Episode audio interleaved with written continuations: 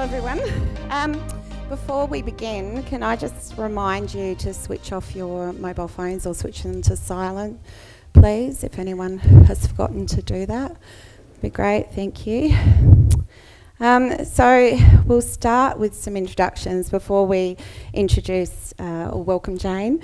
Um, just briefly, I'll introduce myself, which is always awkward. um, my name is Allayne Webster, um, and I'm a children's and young adult author uh, with houses including Scholastic, Midnight Sun, Publishing, Penguin Random House, and Queensland University Press. Um, and I have a, a YA novel, Sensitive, due out with Queensland University Press next year.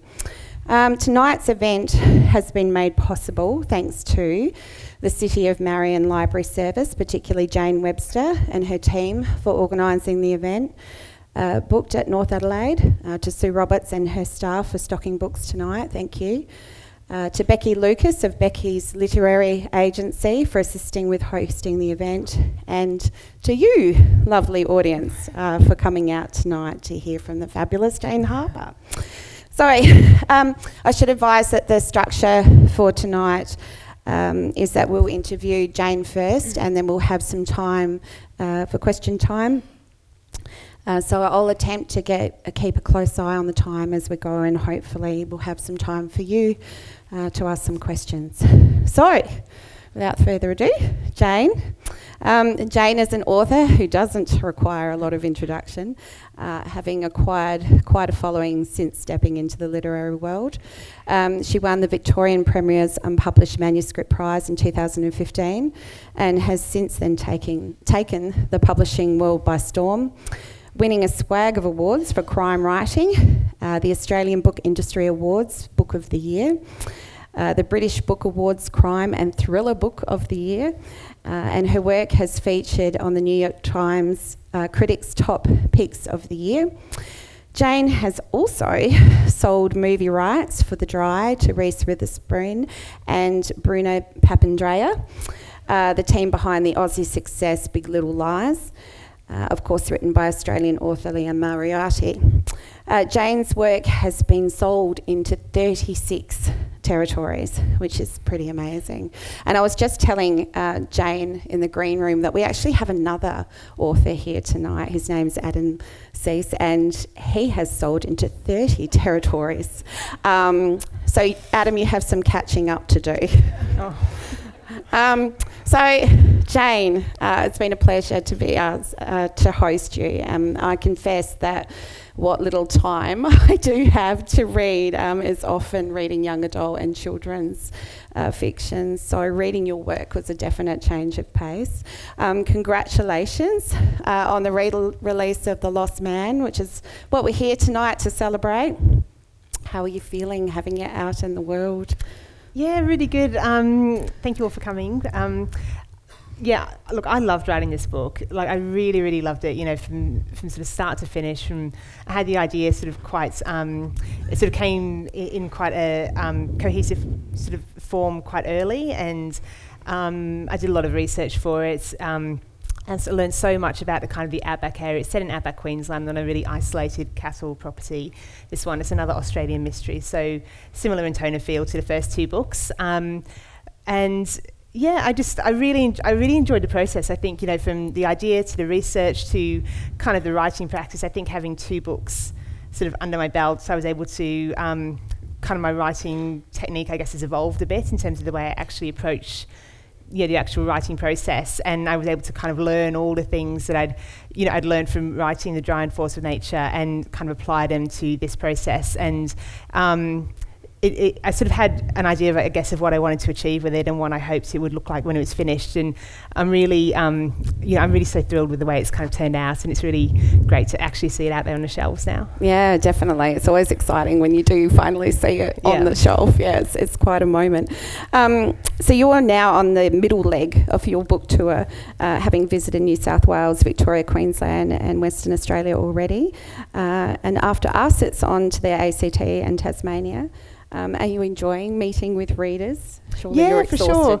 no, no, yeah, I, I, I definitely do because I think, um, I mean, you spend so much, like as you would know, time writing the books like alone, you know, in a kind of like lonely office space, just sort of my own thoughts kind of twir- you know swirling around in my head, and um, you know, and there's sort of times when you think, God, like is this book ever going to get finished? And is anybody going to actually sort of see this in printed form? And um, so to actually then sort of have it out there and have a chance to kind of meet people and, and things, it sort of makes it all a bit more real. And it's it's less Yeah. just about kind of you and your own little projects and more about, I suppose, um, yeah, getting your story out there and giving people a chance to read it. Yeah, fantastic. And and we have to again say thank you very much um, for you to for coming out tonight because as Jane said, you spend a long time working alone and there's a lot of fear attached to if that book is going to be successful. And so it's wonderful when you see audiences like this turn up and people make the effort.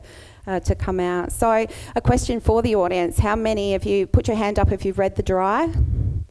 Wow, you're all schooled up. Well done. Uh, Forces of Nature. Yes. Wow, look at that. How many of you have already read The Lost Man? A few there.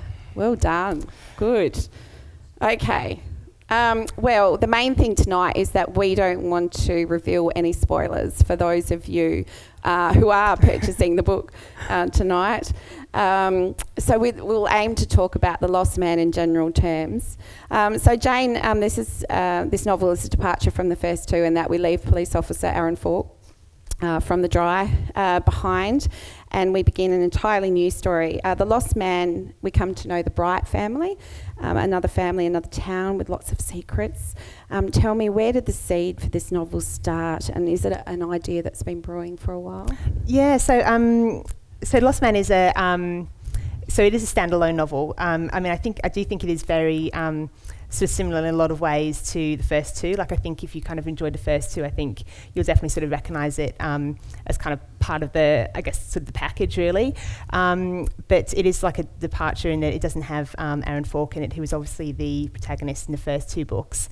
Um, and I feel I should actually take a moment just to explain that because I've, I've been at other events. There was one in particular where um, the host mentioned that, and the audience, like, I'm not going to say booed, but kind of, there was sort of a, a definite sort of grumble of discontent. So um, I might take a moment, if I may, to just explain my reasoning.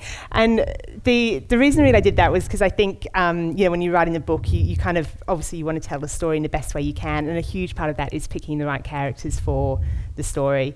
And this one, um, I knew really early on I wanted to set it in. Um, like the outback region, one of these really isolated cattle properties, um, and I sort of settled quite early on Queensland, and um, I just and I had a sort of Im- this kind of idea about this sort of this family, sort of very kind of immediate, sort of sort of quite sort of intimate look at this sort of um, family dynamic and family life, and.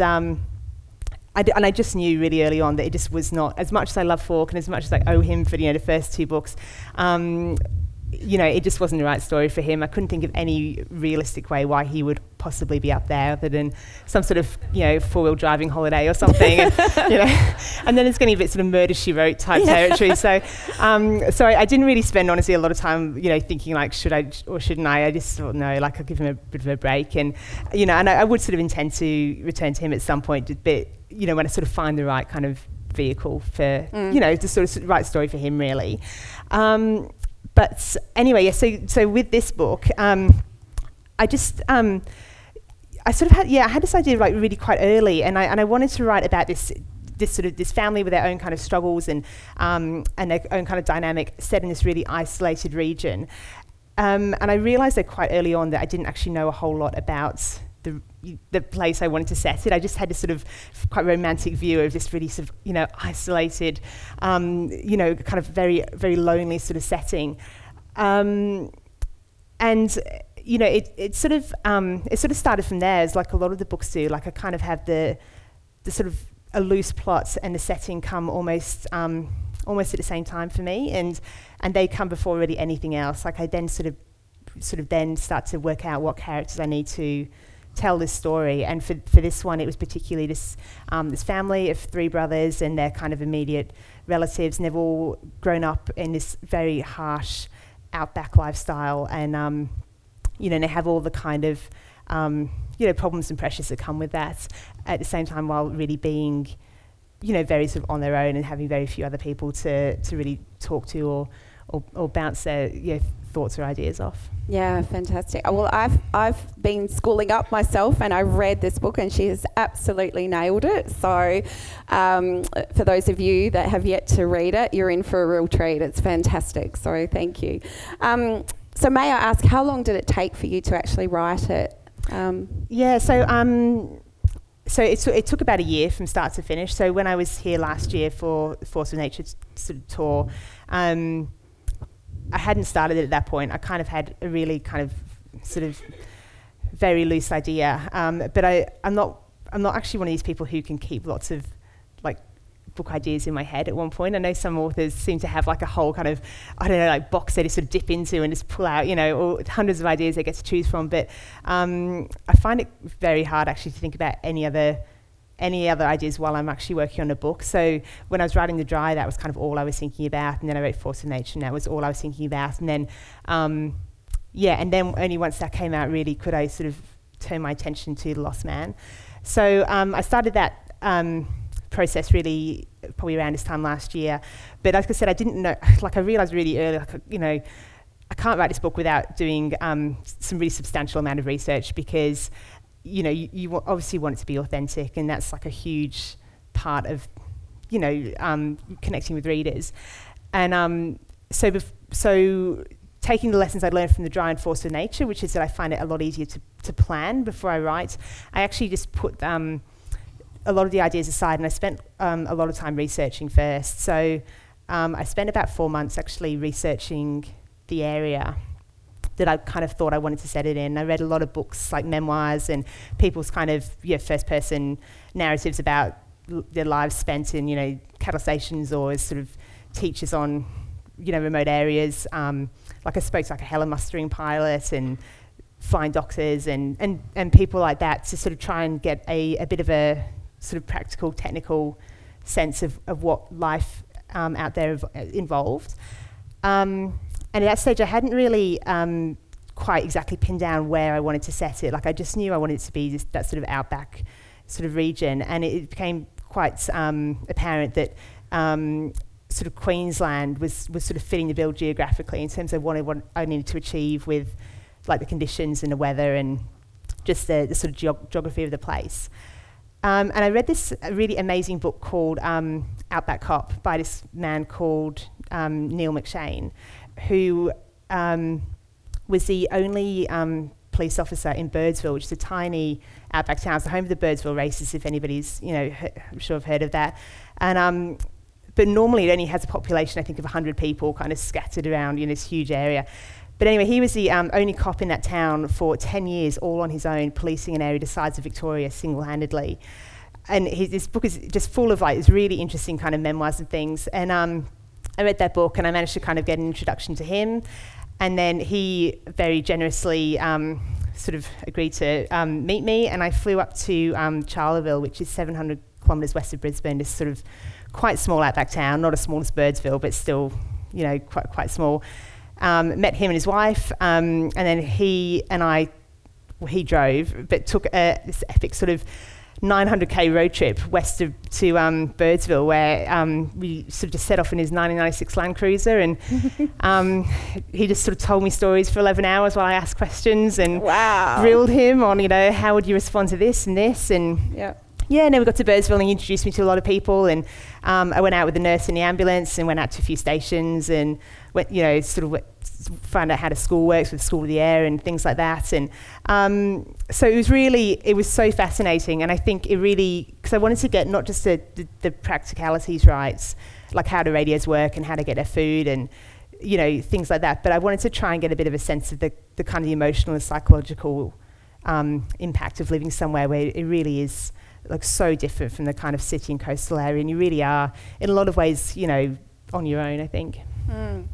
Um, which kind of leads me into the next question that I had for you, in that you were you were born in Manchester, um, which is an industrial city, and your uh, career in journalism has brought you to Melbourne and Geelong, more cities, and, and yet your stories have such an extraordinary sense of place. Um, so you've sort of you've touched on what it is what it is about the Australian outback that fascinates you and how you capture that isolation and hardship um, with with that research. But uh, is there something else that really draws you um, to it? Is what? Yeah. I'm interested to hear why. yeah, for sure. No, I think I mean I like I really love running about like the kind of the landscapes we have, you know, here in this country, and I think you know. As a writer, you're quite spoiled for choice in terms of the, the, the, the options we have. I mean, it's such a it's such a huge country, obviously, and um, we've got that real sort of diversity in terms of um, the different landscapes you can choose from, which have that kind of combination of like beauty and brutality, which I think works really well for novels where you're trying to create a bit of you know suspense and mystery. Um, and I and so I sort of I sort of choose. I, I, tend to sort of gravitate towards you know in all three books is I guess quite isolated settings um, for sort of two main reasons, and the the, the creative reason is because um, I think it's just a really beautiful kind of scene to sort of bring to life on the page, and it really um, helps you out a lot in terms of trying to you know give the reader something that, that draws them in and gives them something to kind of you know think about and gives gives them something to sort of immerse themselves in. Mm. And I think it's really important, like to for me to try and make the landscape um, kind of part of the plot, so it's not just like a, a, you know, a backdrop like setting like a you know like a stage setting it's actually kind of ideally driving the characters behavior and their motivations and sort of also who they've become, particularly in Lost Man. These these men have kind of become who they are largely because of their, you know, their, their upbringing and where they've um, where they've spent all their lives. So um, I try and sort of weave it in throughout, and um, you know, and really make it part of the book from start to finish. So that's kind of the creative reason, and then the more kind of sort of cold-blooded practical reason is because I think, especially when you're kind of trying to um, have a bit of a mystery running through the book. For me personally, it's a lot easier when I've got sort of set cast of characters. So it's not like in a city where you, you know have a thousand people coming and going every day.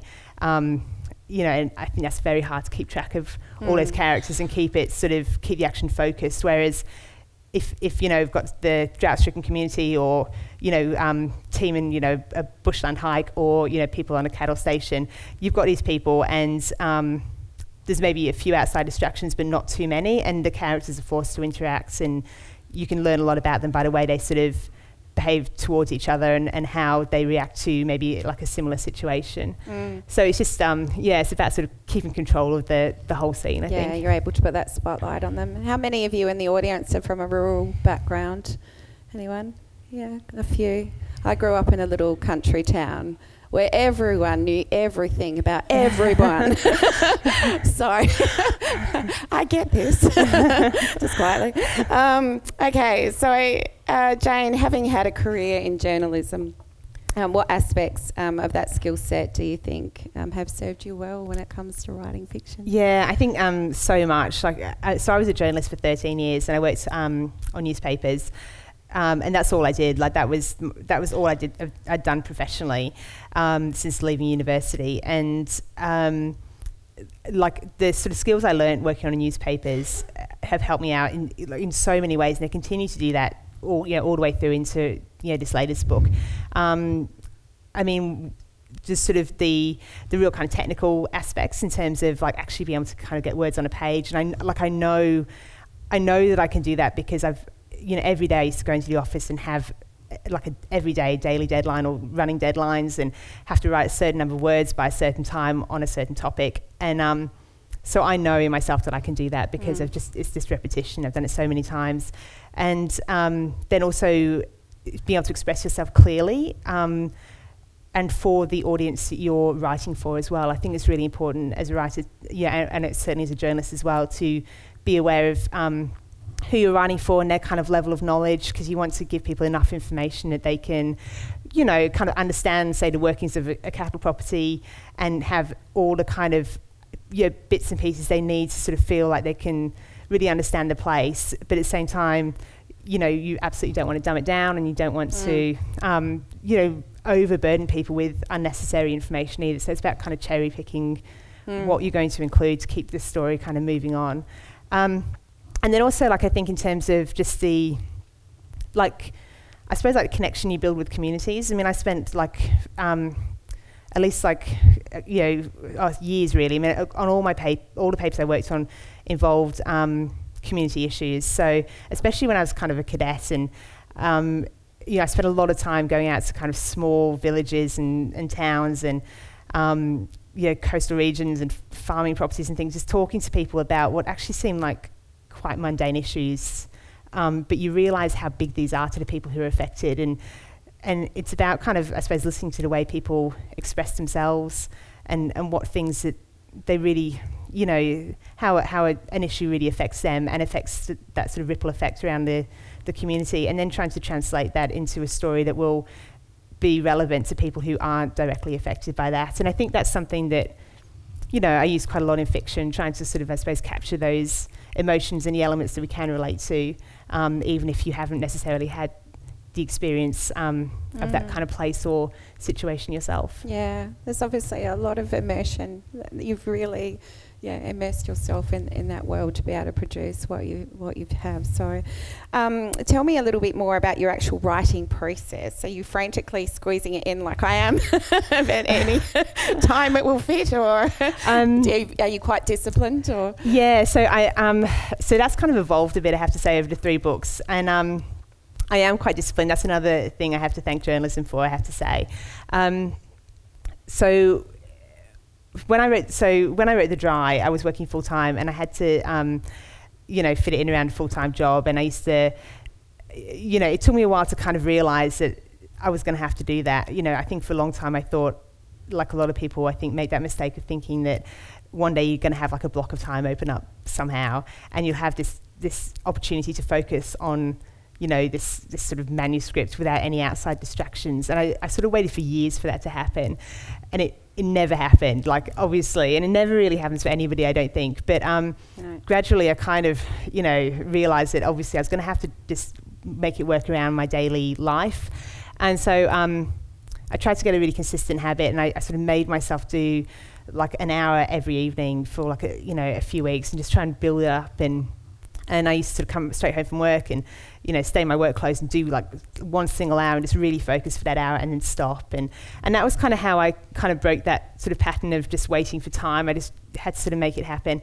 Um, then um, I was able to leave my job as a journalist and become a full time author, which was really great. But then for um, Force and Nature, I actually also um, had my first child. Yeah. So I was sort of, sort wow. of doing that kind of my beautiful sort of consistent routine was sort of a bit, uh, you know, um, bit of upheaval there really.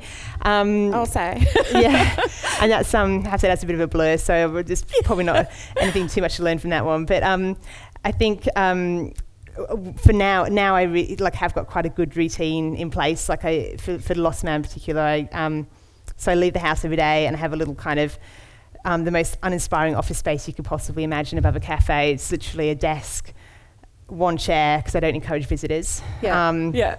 And um, lots of boxes of phone editions of the dry. Okay. So, um, and that's it pretty much.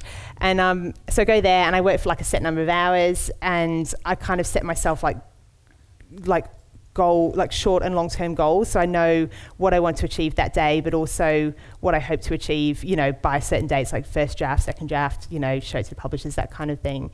Um, you're very disciplined. You, so you turn off social media while you're while you're working. Yeah, I do. Actually, for a while, I actually didn't even have um, internet in there. Wow. Which was not okay. actually by choice. It just yeah. took ages to get it set up. But then by the time it sort of was, you know, they're like, hey, finally you're online. I was kind of like, oh, like I don't know. Yeah, I was, I was, sort of in two minds actually about whether whether to maybe just connect it again, but I, like I did keep it obviously because. Yeah. I find it yeah. so distracting, like especially when I get a notification Adam just sold to another territory, and I'm like, damn. so um, yeah, so I just wondered because I wish I could just turn it all off, um, but I tend to be one of those multitasker type people that have many balls in the air. Um, so um, do you have trusted readers that you? Um, share your work with? Do you have some other writer friends that will read through your manuscript before you send it on? Um, um, no, I don't actually. No, um, no I, I sort of, yeah, I don't. I actually don't show anybody. The first people who see it are um, the publishers, the all the English language publishers.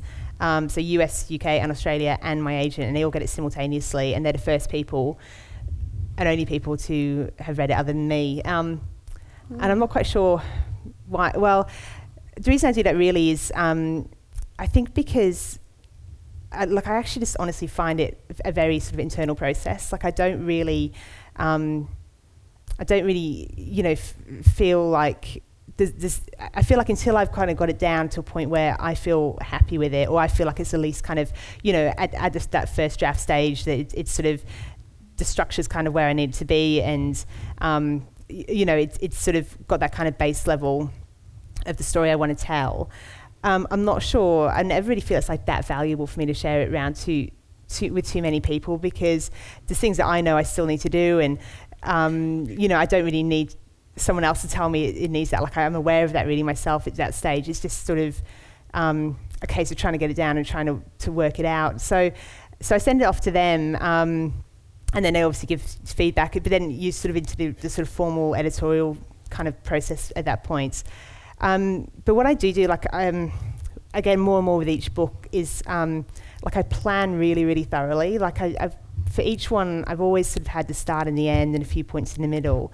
Um, and I did it with the dry, and then with Force of Nature, like a bit more, and then with Lost Man, like like even more. So I mean, before I wrote any of it, again, when I was doing my research, I was drawing up at the same time this um, this plan, and it started off just as kind of maybe five sentences, you know, like beginning, end, and a few bits in between, and then it grew to 10 sentences and then 20 and then each of those 20 sort of became like a chapter of sorts and then you know, within that chapter I would, I would kind of work out what I needed to do at, at you know that particular chapter and what I needed the reader to get from it and who was going to have those conversations and where it was that that was going to happen. And it's sort of a, you know snippets of dialogue if I thought of them. And it got to the point where I even had like kind of the start opening and closing sentences of the chapter Wow. Yeah. so that when I actually came to write it, and I, I did all that, so I ended up with like basically 30 odd chapters. And I came to write it, and um, and um, I, I, I did this. Some writers I know will roll their eyes at this, but it meant for me that I, I could turn up and I, I would think, okay, today I'm going to work on chapter four, and I'd open up my plan, and on chapter four it would have like exactly what was going to happen, and I would know as long as I did 2,000 words following that, yes. and I just did that every day. Like eventually I would get to the the end of the book. wow. Well done. That's amazing. Yeah. Just, I mean, uh, to, what, what is the word count, incidentally, of a book like this? Um, they're all about 90,000. They're all 90,000 pretty much. 90,000, Yeah. So I'm tending to work with anything between 50 and 70. So the idea of managing 90,000 Yeah. it's quite frightening. I should actually. I feel like for and any sort of aspiring writers, I probably should point out that actually, like, even when I did all that, though, like, I did this all this kind of. Um, this huge plan and this real kind of um, in-depth sort of structural kind of um, map um, and I followed it and I, and I absolutely did kind of write the book that I set out in that plan and uh, it was I was really happy with it and I really was like nailed it well done Jane this is like obviously how you need to work um, and I and I finished it I read it through and I sent it off to the editors and um, feeling I have to say pretty pleased with myself. And, um, and then they send you back this whole big like, like lengthy report but before that like literally when I sent it off and they'd read it I had this one phone call with the Australian office. And just as like a real passing kind of comment one of the editors mentioned something. Just in passing and suddenly this whole kind of thing just kind of turned in my brain and I suddenly had this absolute kind of clear vision of what I needed to do and I thought oh my god like I need to kind of I could just see something a whole thread that I could just add in and would kind of weave right throughout the book and would really like Mm. I felt like give it an extra kind of kick and, and just lift it a bit higher. But I knew how much work it involved, and it literally involved rewriting. I would say seventy-five percent of the book. like, yeah, like I'm, I'm. I see. Like, thank you. It- like, I'm not even joking. Like, it was, it was, it was so much work, and I and I could see it, and I and I, I knew, like, I, I just felt it, and then suddenly, it was like a almost like a real like emotional reaction because I could feel. I knew I was going to have to do it because I could feel suddenly that everything kind of clicked into place and like the character motivations kind of just took on an extra dimension and the the plot kind of picked up pace and and everything it was like a jigsaw just kind of suddenly becoming clear. Um, but I also knew like exact I knew how much work would be because I knew how like how I'd have to kind of break into so many of these Mm. chapters. So uh, like I I wanted to do it, but at the same time, it was actually it was quite heartbreaking because I'd done my beautiful plan and I was so like proud of myself. You know?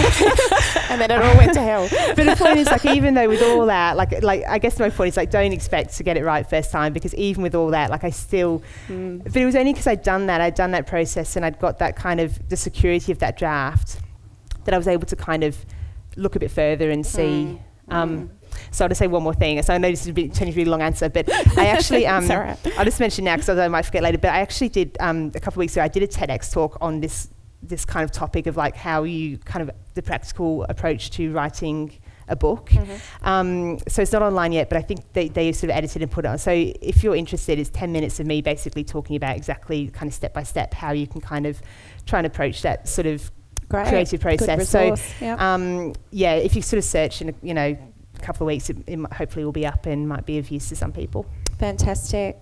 It goes to show you the amount of blood, sweat, and tears that go into writing a book. So, we as consumers, when we read it, aren't really thinking of those things, but there's just so much work uh, involved in producing something like this. So, um, so we're sort of starting to run out of time, so we might uh, skip to um, uh, uh, some things to do with the movie, the movie side of things. But let's just talk briefly about um, reader feedback because I watched some online interviews um, featuring yourself, and I noted that Whoopi Goldberg um, had you on her to do, uh, to not her to do list. Good God!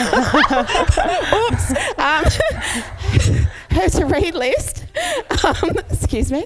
Um, how does it feel um, when you hear? Um, of a celebrity reading your work, it must be really surreal. Yeah, it is really like I don't actually spend I don't spend a lot of time on social media because I, d- I just find it like a real kind of really distracting and like um, not so like a good uh, like sort of productive place to be a lot of the time. But um, occasionally. Like more and more, you sometimes get those people with like kind of the blue ticks next to them, sort of mentioning. And um, yeah, and Whoopi Goldberg did actually. It was a dry, and it was um, one of her summer, like summer read picks on um, the View that show in the states that she's on.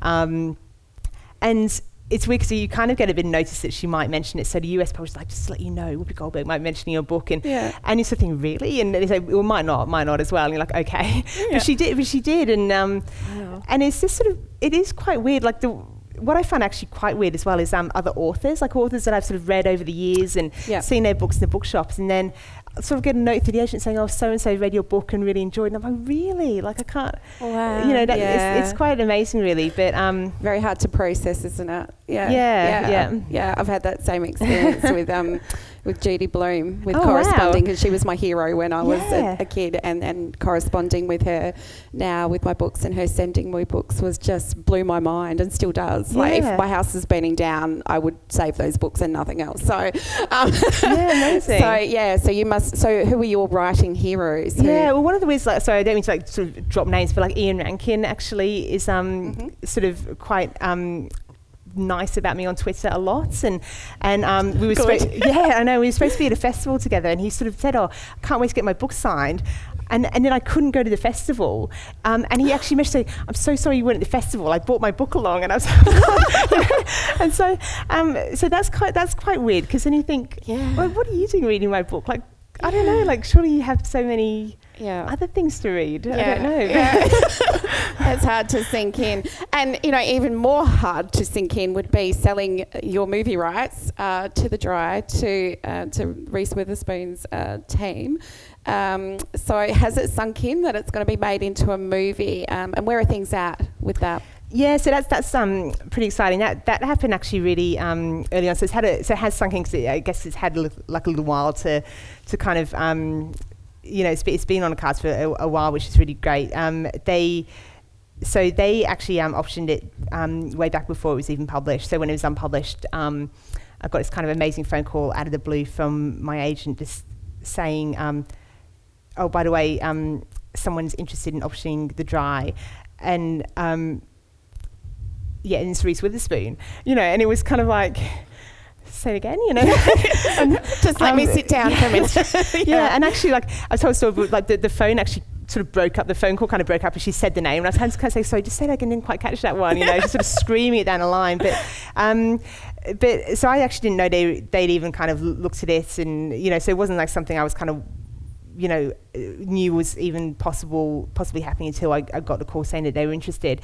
Um, and yeah, and then since then, like, I, you know, uh, I think like a lot of work's been kind of done behind the scenes to sort of get it. Um, it's obviously a long process. I, I understand, and um, getting the funding and getting the kind of key sort of components in place. Um, so I'm not involved directly at all. Um, it's yeah, it's very much kind of their project. It's their sort of creative kind of um, thing in their area. I mean, my contribution really starts and ends at having written the book, um, and um, but they're sort of they, and when I say they, I don't obviously mean Reese herself. You know, she doesn't sort of, Yes. uh, you know, text me or anything ever. um, um, but like they're, they're sort of Yeah, have her on speed dial or anything. Yeah. um, kind of keep in touch like with sort of key like need to know sort of things. So um, so I, there are people sort of actively working on it at the moment. Um, it's going to be filmed in Australia, which is really great. I'm really happy. It's going to keep that kind of Australian yeah. feel and um, you know, and I sort of yeah wish them well with it. Really, I hope you know my hope really is that I guess it captures that kind of essence and you know of the book that readers have responded to. Brilliant. Um, we're almost at the time where we can we have some questions, but just just quickly, two things I want to know. One, um, who do you envisage playing Aaron and Gretchen? Any favourite actors that you have in mind? Um, so um, I think I know actually who's been cast, but Ooh. I can't say. So there has been Oh. there is like an actor sort of um, who I think is is in line for that Okay. role, Mhm. but um, it's highly confidential, I'm afraid. so so and it, so it hasn't been announced yet. So I think you know it's sort of just um, watch this space and um, yeah, and see if that sort of eventuates and. Be interesting to Um, see. but I'm sure, you know, I feel sort of very confident that they'll they'll pick, you know, good people who will, Mm. yeah, who will kind of really capture that spirit of the characters and really bring that to life. Good. Um, and having reached these lofty heights, what is there to aspire to now? Um, so I'm really like I'm obviously I'm so I'm so thrilled and delighted with the way kind of the books have been received. I mean, when I like I remember when I first started writing the dry. I mean, all like all I wanted to do for a long time was just like I wanted to write a book for such a long time. And I was just so overwhelmed by it. Like I completely could not kind of imagine myself ever doing it. And I think it was just like a real, like honestly, lack of confidence and lack of motivation because I couldn't imagine that I would write a book that would actually get published because you know, it, it just seemed impossible really with all the hurdles you have to go through. And um, it was only really, I think, when I, I kind of decided that for me, actually just trying to write this book or a book that I, I thought I would like to read myself and something that I felt like I could sort of personally be proud of was going to be worth like the time and effort it would involve. Um, and I was able to kind of let go of this idea that, you know, maybe it would or wouldn't get published and I just focus on actually writing the book itself. That was only that was the only point at which I actually felt like I could really start doing it. So then once I did that, like I was just so happy to have actually finished this manuscript and, you know, and have kind of finally like achieved this thing that I've been wanting to do for years. Mm. And it was almost like for me at that point, that was actually honestly like enough really. Um, so for then to sort of go on to get published and, you know, have sort of readers, you know, who've enjoyed it and have the opportunity to write more books. Um, you know, I mean, I'm like I'm so lucky to have that kind of opportunity to sort of be able to actually write more books and write about things that interest me and Mm. you know, and hopefully have people enjoy them. So, Mm. like, I just love to just continue doing that. Really. Yeah, there's lots of byproducts of being an author, but when you actually get to sit and write and be in that moment of creation and have that satisfaction, that's the best thing that there is, isn't there? Yeah. So, yeah. Brilliant. All right. Um, we've got a roving microphone somewhere. So uh, if someone has a burning question, if they'd like to kick off. We've got one up the back. We're going to make Jane hike, hike up the up the stairs there.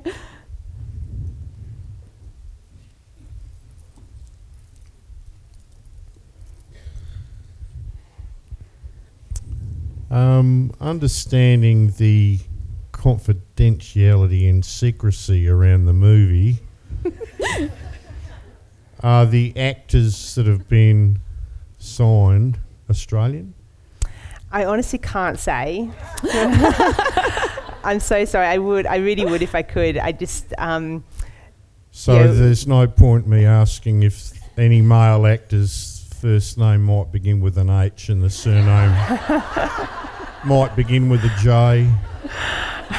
or alternately, first name begin with a C. And um, I'm gonna. begin with Uh, an no, H. I'm gonna plead no comment on that one. Um, yeah, with it being very like. disappointing. Thank you, though. Oh, so we got straight at, at the back there. Um, sorry, how many um, uh, publishers did you have to take the dry to, or was that your first novel, or was did you have other novels that you shopped around, or Yeah. So, um, so the way so the way it worked out for me was um, I started writing. Um, so I was working full time as a journalist, and then I decided I was going to finally like write this book. And I um, started at the end of 2014. I started writing The Dry.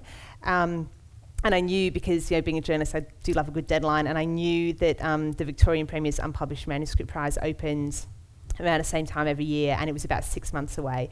So I set myself myself a goal of trying to finish like a reasonable draft within that six months, so I could send it off and enter that competition, li- literally just as a deadline. And I kind of thought maybe, like again, nobody had read it by that stage. I thought maybe I'll get some feedback about whether it's worth pursuing or if it's sort of dead in the water, you know. Um, and so I sent it off, and that was um, I think May 2015, and I won that competition, and that um, just opened up a huge like amount of doors for me. Suddenly, I had agents and publishers like emailing me every half hour saying, "Can we read it? Can we read it?" And I was like, "Oh my god! Like, I don't think it's quite ready to be read yet," because I actually hadn't really got it to a point where I was completely satisfied with it. Um, it was only 60,000 words at that point, whereas the finished book is like 90,000. Um, but I got um, I got uh, my agents, um, and she she sort of bought me some time, so she kind of kept the publishers in a bit of a holding pattern while I kind of conti- continued on a draft I was working on, and she gave me some notes, and I kind of got to um, it was seventy five thousand words by that point, and it got sent off to sort of publishers who were interested within Australia, and then they were invited to bid for it, so it went to um, auction, and there was a publishing auction in August 2015, and I was really lucky enough to um, decide to go with Pan Macmillan, who had put forward like a really, um, not just financially, but just cohesive, like fantastic sort of vision for the book and what they could do for it, uh, which they've absolutely achieved in every possible way. And um, yeah, and then it, then the dry got published in Australia in, and it, then it, it went over to UK and um, um, American publishers as well, um, and then it got published in Australia in July 2016. So that was kind of how that was kind of how it played out for me. Um, a large part of the kind of catalyst was that winning that unpublished manuscript competition. If anybody, you know, has a manuscript in a drawer, it's definitely worth considering. Definitely. We have some, yeah, another one there.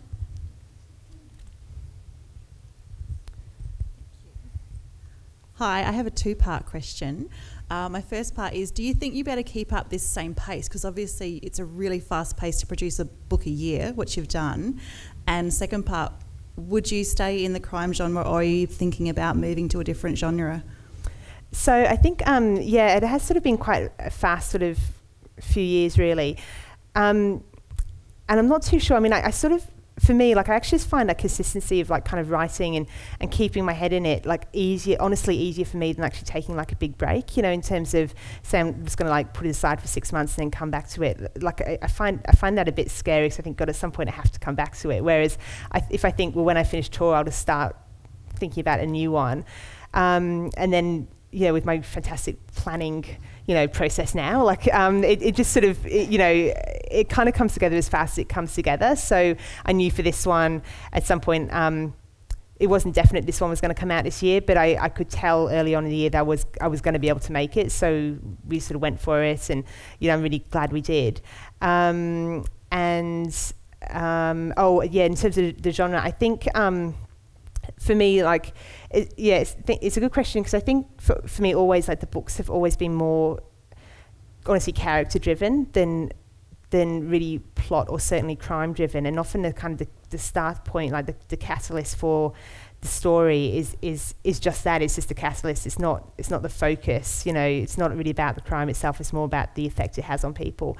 And I think for Lost Man in particular, that um, maybe the, the sort of the balance of the sort of character versus plots, the character side grew a little bit more in this one than it has in the others. So I could see that sort of balance maybe um, shifting and adjusting. But I do like things that have a bit of a mystery and kind of keep you guessing. So I, I can't see myself abandoning that completely. Okay. There was a question down the front.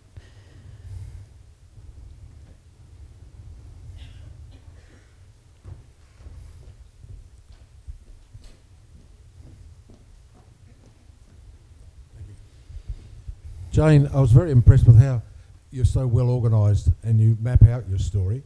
You hear a lot of writers say that when they're writing, that they find that the character suddenly goes, oh, no, I think we'll go off on this detour Do you find that happens for you, and uh, then suddenly you've got a different, you know, a problem to work out? Gee, where am I going with it? Yeah, I do. I do sometimes. Um, so for this one, for Lost Man in particular, like I did try and get those kinks out of the way during the planning stage because I think that absolutely does happen. You know, sometimes you think you know you, you think you're going to go one way, and then as you're sort of working through, you realize actually that's you know you need to go a different way. Um, and I tried to really sort of um, get that kind of nailed down in planning because I feel like it's easier then to to take that diversion when it's still just you know sentences rather than 50,000 words in you know. Um, but it's interesting it's a bit like what I was saying before about um, how I kind of had that idea that suddenly had to go back in and break into a lot of it. Um, because you're absolutely right like sometimes you know I'll be I'll be really like laboring over something and you know and I'll be trying to kind of make something happen and make it work. And it's only when I kind of take a step back and think you know, what is wrong with this? Like, usually there's something wrong with it, like the character's being made to do something that's not natural, or the plot is like just going in the wrong direction. And and often, if I actually just say, okay, I'm just gonna I'm just gonna delete that chapter, or just you know put it put it aside, and we'll try something else, and suddenly um, it does feel s- it's so much easier. Like you're not.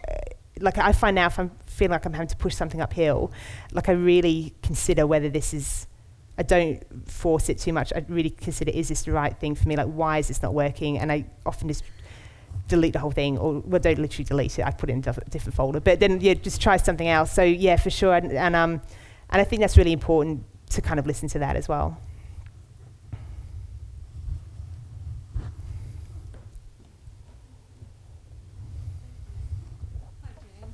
Um, I'm just curious. Is it is it working? Yeah. Yep. I'm just I'm really curious that um, a lot of um, a lot of critics, a lot of readers, think that there is definitely something of the author in the characters. Do you actually see a lot of your own self in, in your characters that you portray? Do you see it, or do you think you do Yeah. No. I, from your own experience? Yeah, no, thanks for that question because I, yeah, I do actually, and I mean, I, I don't, um, I, like, I don't think I've ever really drawn any kind of um, sort of situational, ex- sort of personal experience into the books. You know, it's not kind of usually things that have ever happened to me personally. But what I, I do really try and tap into, and I actually get this ask, sort of. Um, ask this question sometimes in a slightly different way in terms of like the fact that my the main characters are, have been men in all three books um, and what I think I do sort of try and tap into and what I kind of draw for myself um, into the characters is trying to um, really bring out those kind of base emotions that we can all relate to. So I don't sort of spend a lot of time thinking about, you know, how would a man react to this, or, um, you know, you know, like it, it, it's it's more like I, I try and because I think as humans we all know what it's like to be scared or lonely or heartbroken or happy, you know, or um, and and I think if you can kind of capture that experience. So whether you know whether it's me feeling stressed about a book deadline or Nathan feeling stressed about his cattle numbers, that stress manifests itself in the same feeling, you know. And I think if you can kind of tap into that, that's a sort of universal feeling that we can all relate to. And I, and I hope that's that's what kind of gives it a bit of authenticity and makes it relatable. Thank you. Um, so you mentioned that um, the last three books have, of course, been male central um, characters. Would you ever make a, a write a novel with a female? Yeah, I definitely would for sure. And I think um, it would just be about finding that right story, you know, and find because I think for you know for all the books so far. Um, you know, when I kind of came up with Falk and then with like, you know, Nathan, who's the main character in The Lost Man, um, it was it was sort of demanded by the situation. So for for you know, when Falk first appeared in the dry, um, I wanted him to be. I wanted the main character to be someone who was close but not too close to the family that had been found dead. So I wanted to be someone who um, kind of knew them but had some distance. So um, not like an immediate family member and not maybe like a, you know, a neighbour or existing townsperson.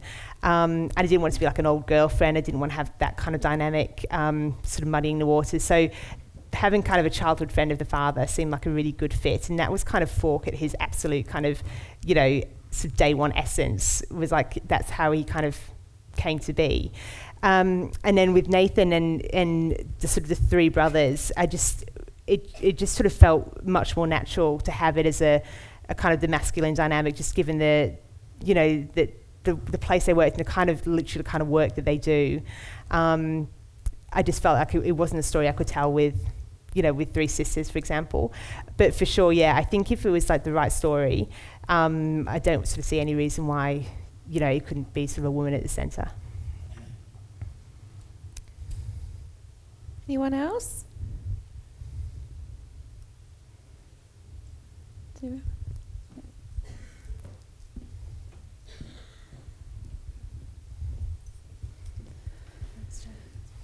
Um, I'm thinking if you were on a 900 kilometre research trip with an interesting guy, um, some pretty odd stuff might have come up. So I'm just curious whether you learned any interesting facts while you were on that ride. Yeah, I, yeah, I did. Yeah, I learned a lot. yeah, um, a lot of stuff came up that I hadn't really expected, and like my questions kind of led into more questions. So I'd mention something, and then he'd he'd kind of mention something, and be like, you know, wait, and that would lead to like sort of five more questions. But um, all kinds of things. Like God, I, like a, I mean, so much stuff that actually, luckily, was, I was able to make, in, you know, made it into the novel. But um, things that you know didn't as well. But I mean, things like I found out like how much the bounty is for a dingo scalp, which is thirty dollars in case you're interested. um, and you um, just take them down to the police station when you've got enough, when you feel like making the trip, and he'll count them up, and he'll write you a, a check or whatever, and you know you go and be on your way, and um, and just down to things like um, like the, the sort of the practicalities of like how they they kind of they get their food deliveries like every sort of six weeks, like a big sort of truck comes up from one of the cities and like they deliver their food and they, they plan ahead and went out to these stations with him and I saw these like these sort of kitchens and cool rooms that honestly just look like walking into like an IGA or something. You know, they've got like 10 kilo bags of flour and like rows of, you know, pasta sauce and and things and and they've got like a list on the wall like planning out the meals and um, yeah, so it was full of um, yeah, it was full of like fun facts which I tried to weave into the novel like as much as I could without overburdening people with the research. You know, and a, a big part of it was actually trying to cherry pick the things that could kind of you could you could let people know um, without it sort of you know slowing down the narrative really. But So- if, you read if, his, his book Outback Cop is definitely worth a look for Yeah. if you're looking for like a fun Christmas present for someone, other than obviously sorry other than a second book. It was interesting. I did notice that when, when I was reading when you mentioned the cool room and um, the generator is another Yeah, thing that featured yeah. quite strongly. Um, I think it was an animal being caught on a fence at one point, which rang true to me, having Oh, seen that when. I was a child with with sheep caught on fences quite often. And um, so, yeah, all of those things made it really authentic. Absolutely. Um, we have another. Yes, we have another question.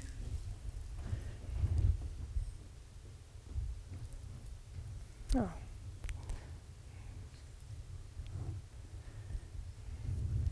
Hi, Jane. Yeah. Um, can I ask you another movie question? Yeah. Um, whenever you, I often read a novel and then I see the movie. It's not much like what the uh, what the movie's like. How is it? Is it started to happen to you yet, or uh, what? How are you going to feel when somebody takes over your novel and turns it into a into a movie? Yeah, no, it's a good question. Um, because I've had that experience myself, you know, as I think we all have. And um, I think, you know, I think honestly, I just have to let it go. You know, I think it's sort of, for me, I've kind of, um, you know, like, like I, I just sort of stepped away really and, and kind of given them the sort of creative freedom to do the best job that they can with this and, and kind of understand that, um, you know, that it won't, it won't be the same, you know, in a, in a lot of ways, but, but hopefully it will be recognizable to readers and it will, it will kind of touch on those things that they've, they've enjoyed and, and I hope it sort of brings out those kind of, um, you know, I suppose el- those elements that were really important to me in, in the book, like you know, f- like Falk's personality and his relationship with you know with with Gretchen and the other sort of people in the town, and um, his kind of I suppose come to terms with his homecoming and um, things like that. I think you know, even if you know maybe the structure changes slightly, or if if you know it's obviously going to be condensed from you know like a book into sort of hour and a half or whatever. Um, I hope I hope the kind of the essence of it comes through. Um, but yeah, I just, I, you know, I just, I just sort of have to just step back and say good luck, and I hope it does well for you, really. Great. We've only got a few minutes left, so we've got another question there. Yep. Hi, Jane. Um, my question is about research. Now, the trip that you did with that guy sounds like a lot of fun, but I'm sure you also spent time in libraries and spent time speaking to people. When do you know when to stop researching and get down to writing? Yeah, um, no, it's a good question because I think sometimes. Um, you know, like I have heard of authors sort of say that they, they get so swept up in the research, it and it becomes a bit overwhelming because they have so ma- so much to put in. Um, so I kind of tried to combine it with like doing the research while doing a, you know, like doing my massive plan, so that by the time I kind of had the plan, you know, kind of like sort of taking shape, I sort of knew I knew the, the gaps in my knowledge. So I wasn't just kind of researching into like a big empty space. I was actually trying to fill certain things like how do radios work, how does school of the air work, you know, how much you get for a dingo scalp, you know, all kinds of stuff that to actually like fill those those holes. Um, and I, I, I went to Birdsville in February and uh, start of February, and I kind of I knew at that point that was probably the last bit of research I would do. So I'd done all the reading and speaking, and I was finally going on kind of just the you know personal visit. And I thought, when after that, at that point, when I come back, that is when I'm going to start like actually laying this down. So. Um, yeah, it was, but it, yeah, like how long is a piece of string? Like it could go on for ages. So I think that's quite it's quite important to maybe set yourself that deadline. Mm, brilliant. All right. Well, that's um, a wrap, as they say in the movie world. um, so thank you very much for coming along tonight. Will you please uh, join me in uh, thanking Jane? Oh, thank you.